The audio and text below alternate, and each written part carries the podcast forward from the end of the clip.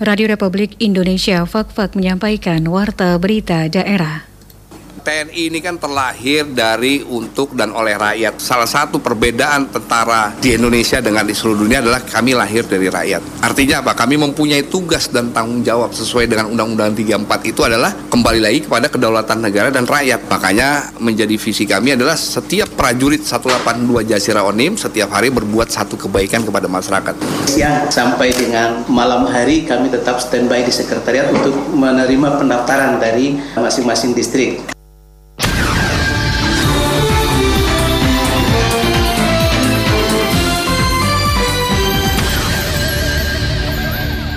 Sari Berita, kehadiran Komando Resort Militer atau Korem 182 Jazira Onim di Fakfak diharapkan dapat memberikan kontribusi serta berdampak positif dalam aspek pembangunan bagi segenap masyarakat di wilayah Provinsi Papua Barat, lebih khusus Kabupaten Fakfak. 200 peserta yang berasal dari guru PAUD hingga SLTA selama dua hari mengikuti sosialisasi arah kebijakan pendidikan nasional dan workshop pembentukan gugus PAUD dan musyawarah guru mata pelajaran pendidikan kesetaraan. Itulah berita utama edisi hari ini, Selasa 12 Januari 2021, selengkapnya bersama saya Siti Nur Aisyah.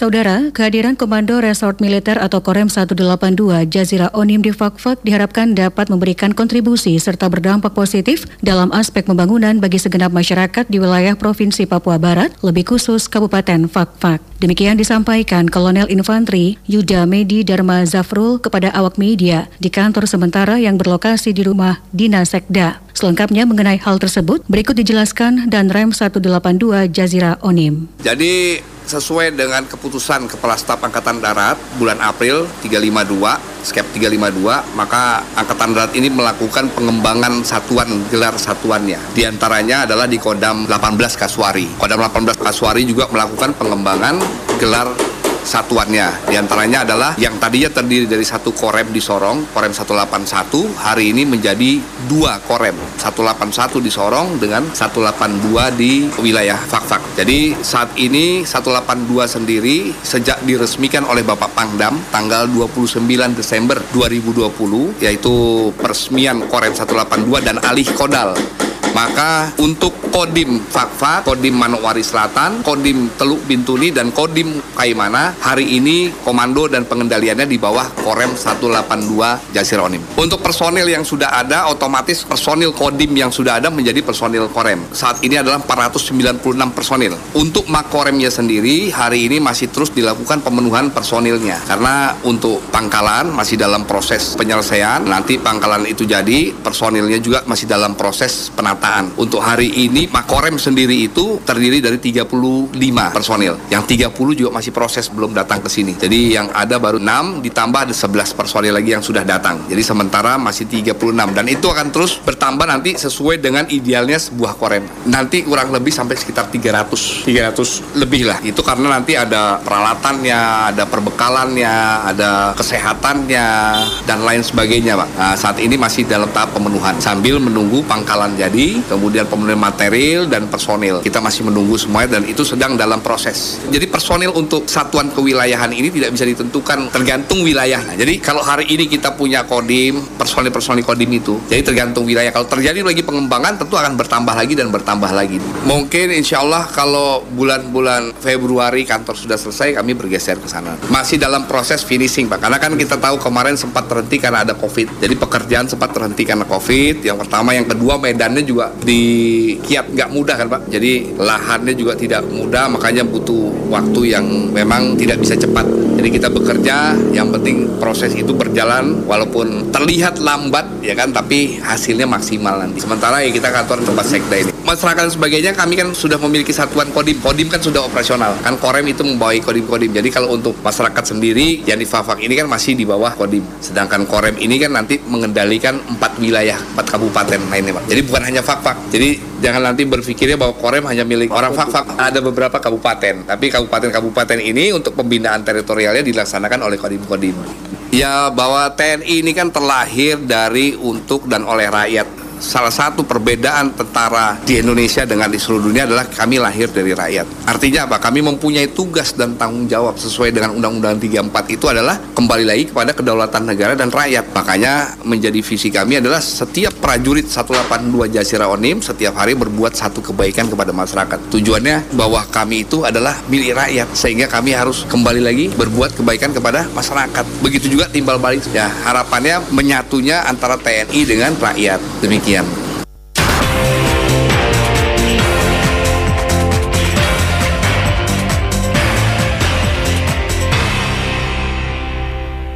Denda 100 juta rupiah dan maksimal kurungan penjara 5 tahun diberikan bagi nelayan atau pengusaha ikan yang dengan sengaja menangkap ikan yang dilindungi. Berikut laporannya.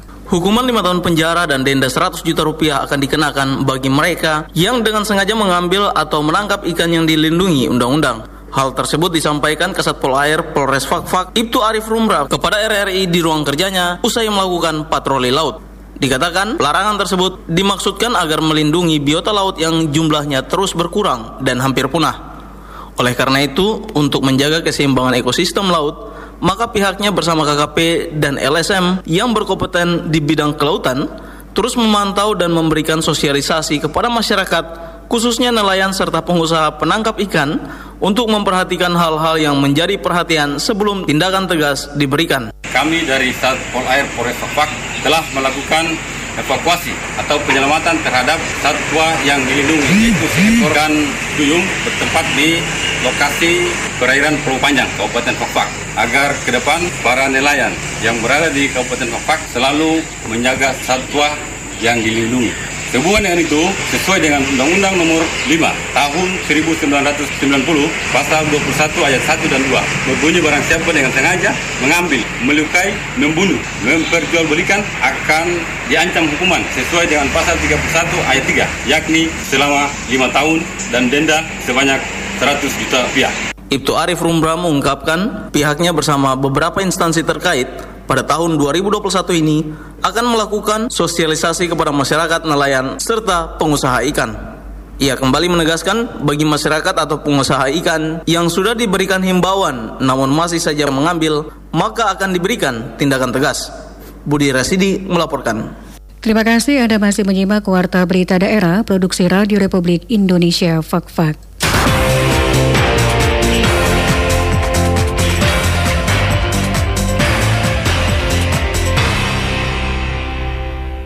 Sebanyak 200 peserta yang berasal dari guru PAUD hingga SLTA selama dua hari mengikuti sosialisasi arah kebijakan pendidikan nasional dan workshop pembentukan gugus PAUD dan musyawarah guru mata pelajaran pendidikan kesetaraan yang bertempat di Ballroom Hotel Grand Papua. Dinas Pendidikan Pemuda dan Olahraga Kabupaten Fakfak bekerja sama dengan Lembaga Penjamin Mutu Pendidikan Provinsi Papua Barat selama dua hari melaksanakan kegiatan sosialisasi arah kebijakan pendidikan nasional dan workshop pembentukan gugus PAUD dan musyawarah guru mata pelajaran pendidikan kesetaraan yang bertempat di Ballroom Hotel Grand Papua. Kepala Dinas Pendidikan Pemuda dan Olahraga Kabupaten Fakfak Hermanto Hubrau ketika membuka kegiatan tersebut mengatakan pelaksanaan pembentukan gugus PAUD dan musyawarah guru mata pelajaran serta kegiatan sosialisasi arah kebijakan nasional adalah upaya harus dilakukan untuk membenahi sistem pendidikan yang mana pada saat ini sistem pendidikan diperhadapkan kepada dua persoalan baik secara internal maupun eksternal. Pembentukan gugus PAUD dan musyawarah guru mata pelajaran serta kegiatan sosialisasi arah kebijakan pendidikan nasional adalah upaya yang harus dilakukan untuk membenahi sistem pendidikan kita karena pada saat ini kita diperhadapkan kepada dua persoalan baik internal maupun eksternal. Salah satunya masalah internal adalah di mana kualitas pendidikan kita belum menunjukkan kemampuan kompetitif terutama isu-isu strategis yang mempengaruhi kebijakan pendidikan di daerah baik itu menyangkut pemberdayaan lembaga pendidikan desentralisasi akuntabilitas dan pemberdayaan masyarakat masalah eksternal adalah kita saat ini diperhadapkan pada kemajuan teknologi yang menuntut kita harus lebih kreatif, inovatif, dan juga network tanpa batas terutama menghadapi era revolusi industri menuju 4.0. Oleh karena itu, tentunya diperlakukan grand strategi untuk menata sistem pendidikan daerah ini.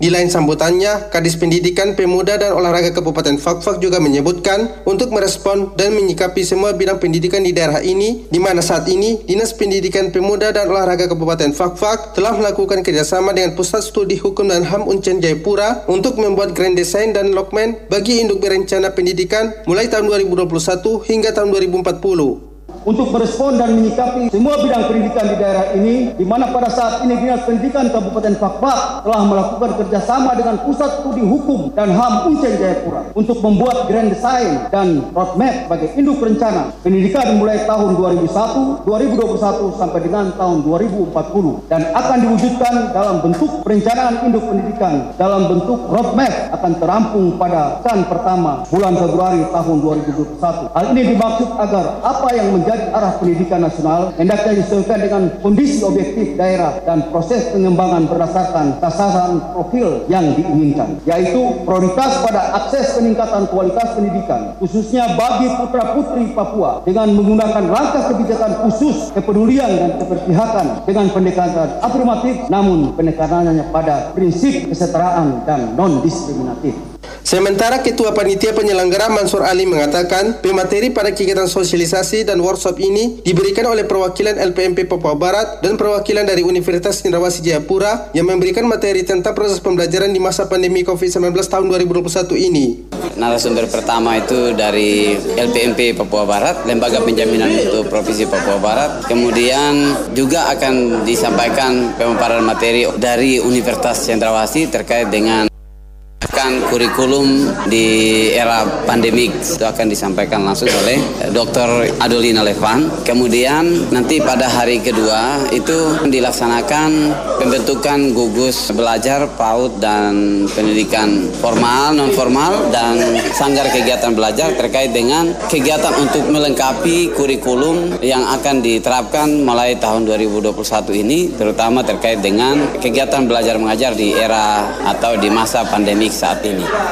Kegiatan sosialisasi arah kebijakan pendidikan nasional dan workshop pembentukan gugus PAUD dan musyawarah guru mata pelajaran pendidikan kesetaraan yang berlangsung selama dua hari tersebut diikuti sebanyak 200 peserta yang berasal dari guru-guru tingkat PAUD, sekolah dasar hingga tingkat SLTA. Januardi melaporkan. Anda masih mendengarkan RRI Radio Tangga Bencana COVID-19. Pendaftaran peserta MTQ tingkat Kabupaten Fakfak diharapkan dapat memenuhi persyaratan-persyaratan yang ditentukan oleh panitia. Berikut laporannya. Saudara mengacu pada surat Lembaga Pengembangan Tilawatil Quran LPTQ Kabupaten Fakfak tahun 2020 tentang perubahan ketentuan pokok MTQ 9 tahun 2021 serta kesepakatan rapat pengurus LPTQ bersama panitia pelaksana, maka MTQ ke-9 tingkat Kabupaten Fakfak berlangsung selama enam hari pada bulan Februari di distrik Tomage. Demi kelancaran pelaksanaan momen tersebut, panitia lomba MTQ telah bekerja dengan membuka pendaftaran peserta bertempat di Sekretariat Perwakilan Panitia beralamat ditempatkan di Kompleks Masjid Agung Baitul Makmur Wagum.